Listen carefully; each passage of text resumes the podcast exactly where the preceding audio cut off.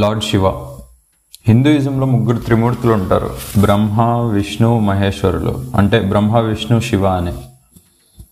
బ్రహ్మ ప్రపంచాన్ని సృష్టిస్తాడు విష్ణువు ప్రపంచాన్ని కాపాడుతాడు. అంటే అందులో ఆర్డర్ని ఆ నేచర్ని కరెక్ట్ బ్యాలెన్స్లో అది మెయింటైన్ చేయడం ఉంటుంది. శివుడు అంటే డెస్ట్రాయ్ చేస్తాడనమాట అందుకే ఇంగ్లీష్ వాళ్ళు బ్రహ్మాది క్రియేటర్ విష్ణుది ప్రిజర్వర్ అండ్ శివాది డెస్ట్రాయర్ అన్నారు.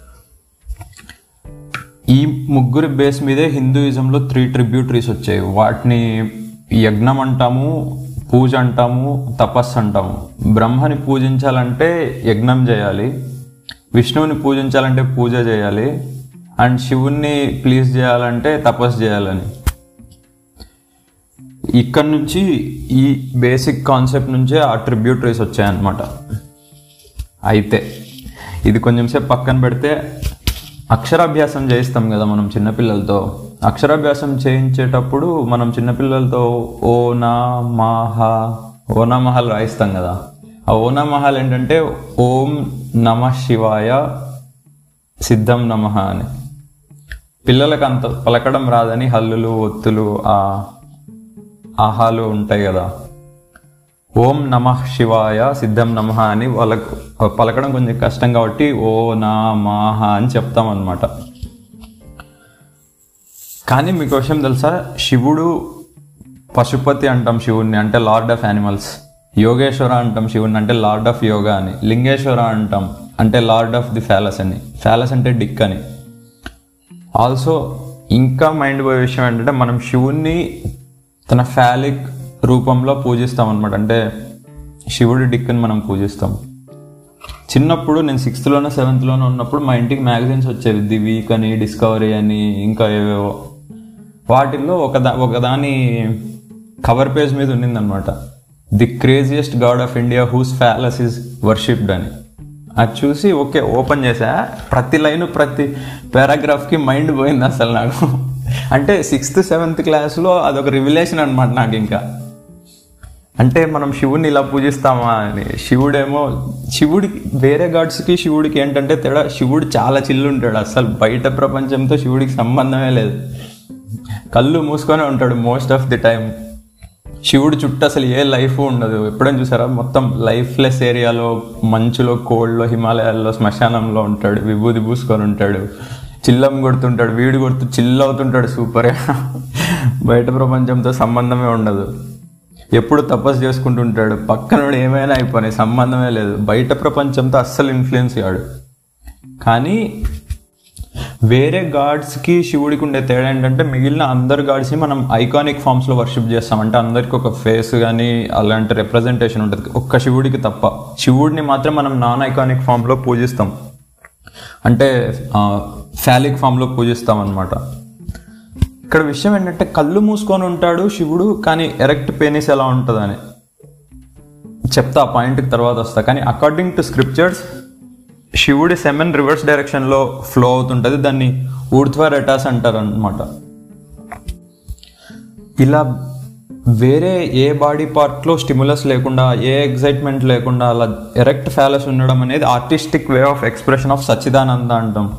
అంటే మనసు భగవంతునిలో లీనమైనప్పుడు లేదా ఏకమైనప్పుడు కనెక్ట్ అయినప్పుడు అలా దాన్ని రిప్రజెంట్ అలా చేశారు ఆర్టిస్టిక్ ఫామ్లో శివ మోస్ట్లీ సెల్ఫ్ కంటెంట్ అనమాట అంటే సొసైటీకి సంబంధం ఉండదు సొసైటీ రూల్స్ తెలీదు అవన్నీ ఏం పట్టించుకోడు. కళ్ళు మూసుకొని ఉంటాడు జుట్టు అంతా గట్టిగా అయిపోయి ఉంటుంది.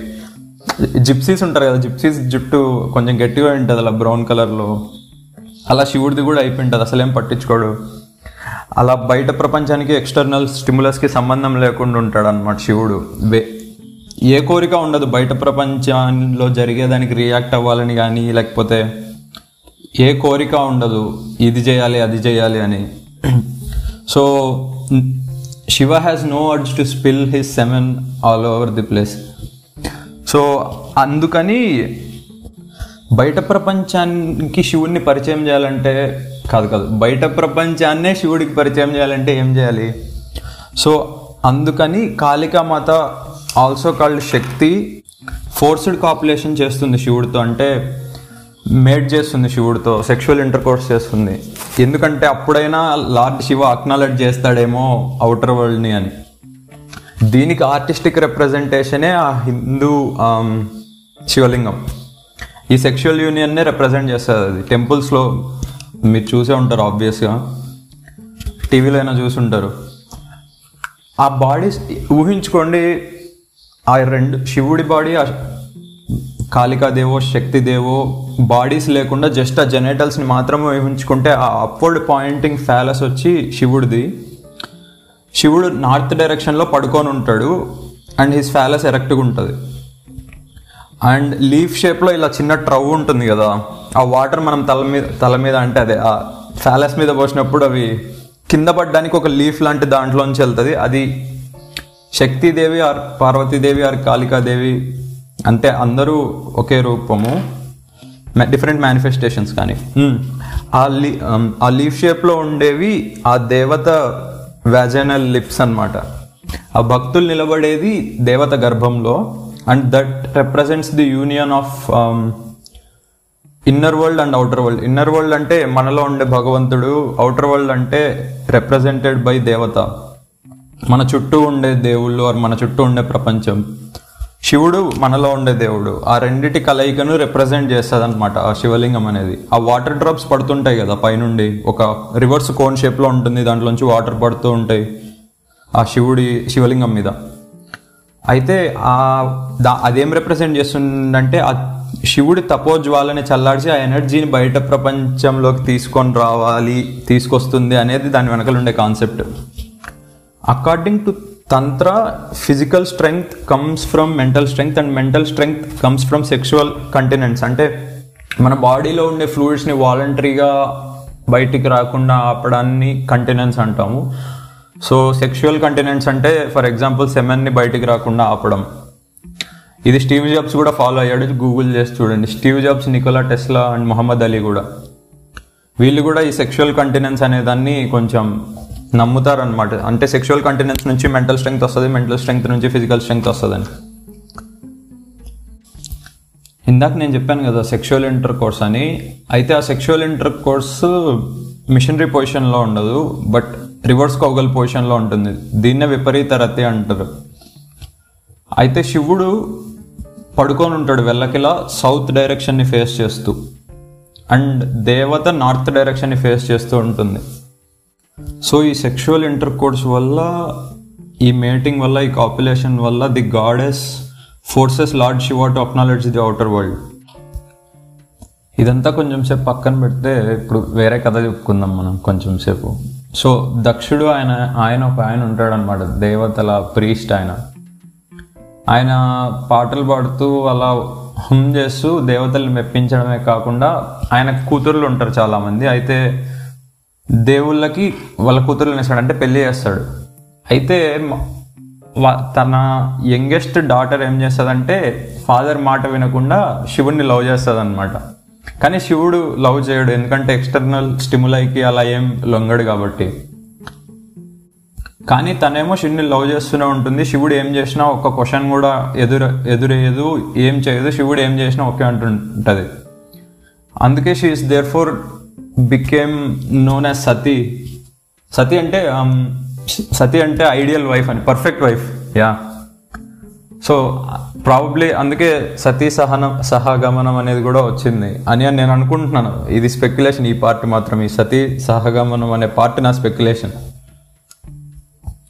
సో తర్వాత ఏమవుతుందంటే ఇష్టం లేని పెళ్ళి చేసుకుంటుంది కదా శివుణ్ణి. సో ఏమవుతుందంటే ఒకసారి వాళ్ళ ఫాదర్ దక్షుడు ఒక యజ్ఞం చేస్తాడనమాట అందరి దేవుళ్ళని పిలిచి శివుణ్ణి పిలవడు.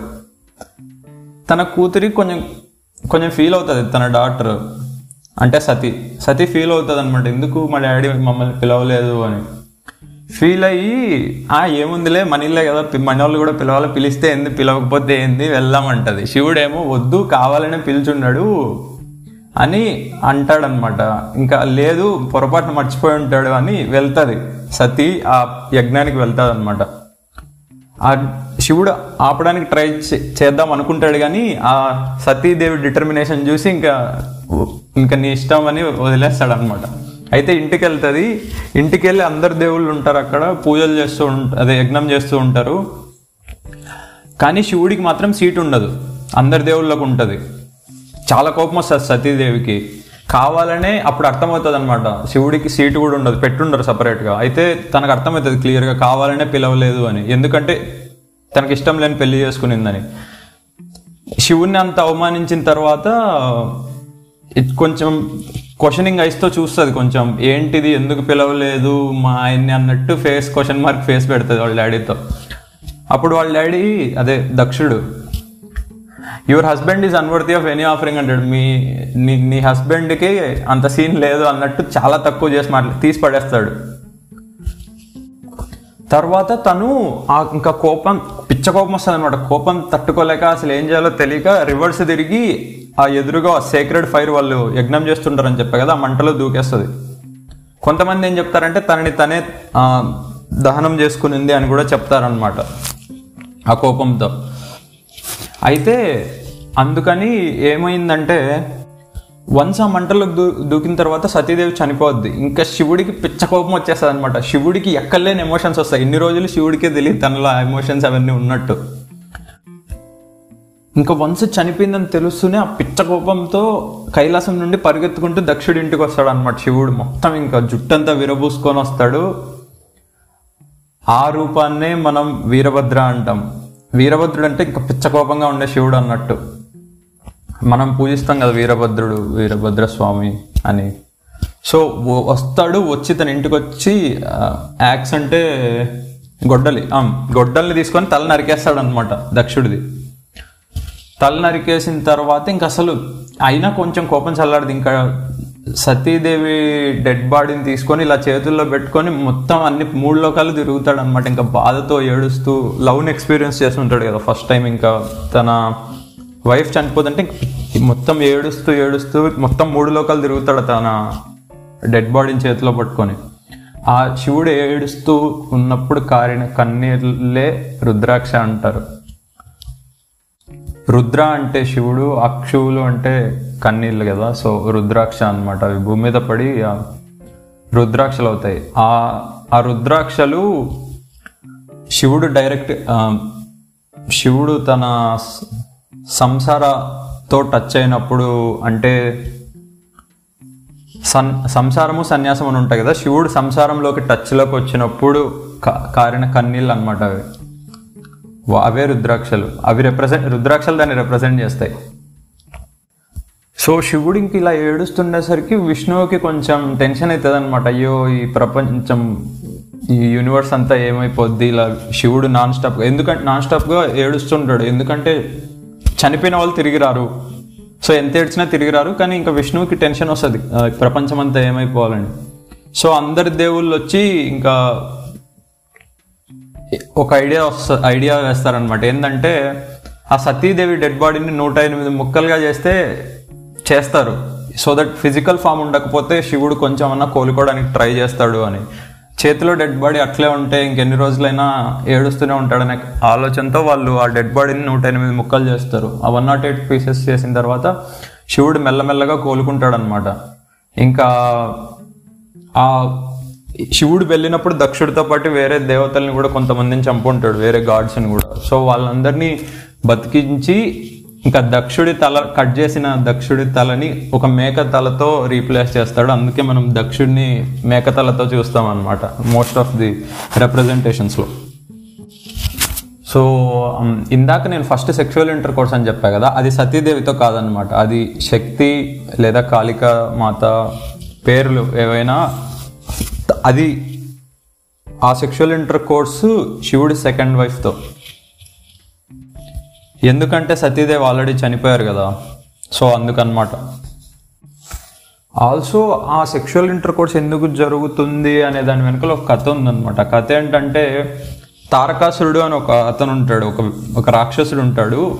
బ్రహ్మని తపస్సు చేసి రమ్మంటాడు అనమాట యజ్ఞం చేసి సారీ బ్రహ్మని రమ్మంటే బ్రహ్మ వచ్చి నీకు ఏం వరం కావాలో కోలుకోమంటే నాకు నాకు ఇమ్మార్టాలిటీ కావాలి నేను చనిపోకూడదు అంటే బ్రహ్మ అది కుదరదమ్మా. వేరే ఏదైనా కోరుకో నేచర్లో అది సహజం అందరు చావాల్సిందే అంటే అప్పుడు ఆ తారకాసుడు ఒకవేళ నేను చావాలంటే ఒక బాలుడు బాలుడి వల్లనే నేను చనిపోవాలి. ఆ బాలుడికి ఆరు రోజులు అయిపోయిండాలంటే తను పుట్టిన ఏడో రోజే నన్ను చంపాలి అని ఒక తీసుకుంటాడనమాట వరం. బ్రహ్మ గ్రాంట్ చేస్తాడు ఆ విష్ణు సో ఇంకా ఆల్మోస్ట్ ఇంపాసిబుల్ అలాంటి ఆరు ఆరు ఆరు రోజుల పిల్లోడు ఏంటి ఏడో రోజు చంపడం ఏంటి తారకాసురుడు అంత పవర్ఫుల్ అతన్ని. సో ఆల్మోస్ట్ ఇమ్మార్టల్ అయిపోతాడు. ఇంకా దేవతలందరికీ ఒక ఐడియా వస్తుంది. ఇంత ఇంత పవర్ఫుల్ అని చంపాలంటే ఇంతకంటే పవర్ఫుల్ అయిన వల్లనే పుట్టాలి అని. సో వాళ్ళు శివుడిని సెలెక్ట్ చేసుకుంటారు. శివుడు అంటే ఇంకా తపస్సు చేసి చేసి చేసి అంటే ఆ సతీదేవి చనిపోయిన తర్వాత శివుడు ఇంకా బాధలోంచి కోలుకొని ఇంకా బయట ప్రపంచంతో అసలు సంబంధం లేకుండా ఇంకా మొత్తం యోగ నిద్రలోకి వెళ్ళిపోతాడు ఇంకా. చి యోగ నిద్రలోకి కాదు. తపస్సులోకి వెళ్ళిపోతాడు. ఇంకా తపస్సు చేస్తూ ఉంటాడు అనమాట ఒక్కడే హిమాలయాల్లో బయట ప్రపంచంతో సంబంధం లేకుండా ఇంకా అసలు టోటల్గా కళ్ళు మూసుకొని తపస్సు చేయడం స్టార్ట్ చేస్తాడు అనమాట మెడిటేషన్. సో వీళ్ళందరూ డిసైడ్ అవుతారు. ఇంకా శివుడు పిల్లోడిని పుట్టడం అంటే ఆల్మోస్ట్ ఇంపాసిబుల్. శివుడికి ఆల్రెడీ ఇంకా ఏమంటారు? శివుడు ఇదంతా కోల్పోయాడు ఇంకా వదిలేశాడు శివుడి సన్యాసం లాంటిది తీసుకున్నాడు అని. అందుకని వాళ్ళు ఏం చేశారంటే అప్పుడు ఇంకా మళ్ళీ ఆ శక్తిని ఆ కాళికామాతని పిలిస్తే తను ఇలా శివుడితో శివ్ సెక్షువల్ ఇంటర్ కోర్స్ చేసి ఆ పిల్లోడు పుడతాడనమాట ఆ పిల్లోడు ఆరు రోజుల తర్వాత ఏడో రోజు తారకాసురుని చంపేస్తాడు. అందుకని సో ఇది దాని వెనకాల ఉండే స్టోరీ అన్నట్టు. ఇంకా చాలా స్టోరీస్ ఉన్నాయి ఇలా శివుడిది. ఎందుకు శివుడు తల మీద చంద్రుడు ఉంటాడు? ఆ చంద్రుడు ఎందుకు క్రీసెంట్ క్రెసెంట్ స్టేజెస్ ఉంటాయి? ఆ క్రెసెంట్ స్టేజెస్ ఎందుకు ఉంటాయి? అమావాస్య ముందు జరుగుతుంది శివరాత్రి మామూలుగా. సో అలా అమావాస్య ముందు ఎందుకు జరుగుతుంది? ఇలా ప్రతిదాని వెనకాల చాలా చాలా కథలు ఉన్నాయి. ఆల్సో హిందూయిజం అనేది ఎవాల్వ్ అవుతూ వచ్చిందనమాట కాలంతో పాటు అది ఒక స్టాటిక్ రిలీజన్ కాదు. సో కాలంతో పాటు అది ఎవాల్వ్ అవుతూ వచ్చింది ఎవాల్వ్ అవుతూనే ఉంటుంది కూడా. సో దానివల్ల ఏమైందంటే కొంతమంది ఈ సెక్షువల్ ఆస్పెక్ట్ ఆఫ్ హిందూయిజంను అసలు అసలు అక్నాలెడ్జే చేయరు. పక్కన పెట్టేస్తారు. ఇన్ఫ్యాక్ట్ కొంతమంది అయితే దాన్ని రిజెక్ట్ చేస్తారు. ఎవడు చెప్పింది అసలు ఇదంతా తప్పని? ఇక్కడ నేను చెప్పదలుచుకున్నది ఏది రైట్ ఏది రాంగ్ అని కాదు. బట్ ఇలాంటి ఆస్పెక్ట్ కూడా ఒకటి ఉంది అని మీకు తెలియజేస్తున్నాను అనమాట సో దట్ మీకు కూడా కొత్త పాయింట్స్ ఆఫ్ వ్యూ దొరుకుతుంది కదా. ఇలాంటి వాటిని చూసేటప్పుడు. ఈసారి గుడికి వెళ్ళినప్పుడు ఆలోచించండి ఎందుకు వచ్చింది ఎలా వచ్చింది దీని వెనకలు ఉన్న స్టోరీస్ ఏంటని. మనం ఎలా పూజిస్తున్నాము మనం ఎందుకు పూజిస్తున్నాం మనం ఈ రూపంలోనే ఎందుకు పూజిస్తున్నాం మనం అసలు ఎందుకు పూజిస్తున్నాం. ఇలాంటివన్నీ ఆలోచించండి మీకు ఈజీగా దాని వెనకలు ఉండే స్టోరీస్ బాగా కొంచెం ఇంట్రెస్టింగ్ స్టోరీస్ కూడా ఉంటాయి బాగా. సో అదనమాట. Fun fact India world land ఏరియాలో మొత్తంలో టూ పాయింట్ ఫోర్ పర్సెంట్ మాత్రమే ఆక్యుపై చేస్తుంది. అంటే వరల్డ్ మొత్తం మీద ల్యాండ్ ఏరియా హండ్రెడ్ పర్సెంట్ అయితే ఇండియా చిన్నదనమాట. చిన్నదంటే చిన్నదేం కాదు. ఒక country two point four percent అంటే seventh largest country India so two point four percent of the land ఏరియాను ఆక్యుపై చేస్తుంది. థింగ్ ఏంటంటే వరల్డ్ పాపులేషన్లో సిక్స్టీన్ పర్సెంట్ ఇండియాలోనే ఉన్నారనమాట sixteen percent of the world population అంటే ఐడియల్గా వరల్డ్ పాపులేషన్ అంతా ర్యాండమైజ్ చేసి ఒక పది మందిని పిక్ చేస్తే దాంట్లో ఒక్కడు ఖచ్చితంగా ఇండియన్ అయి ఉంటాడు. And Narendra Modi first Indian prime minister to visit Israel అనమాట ఇంతవరకు ఏ ఇండియన్ ప్రైమ్ మినిస్టర్ ఫ్రీడమ్ తర్వాత ఇజ్రాయెల్ని విజిట్ చేయలేదు. First Indian prime minister Narendra Modi so that brings us to the end of this episode thank you for listening to me see you soon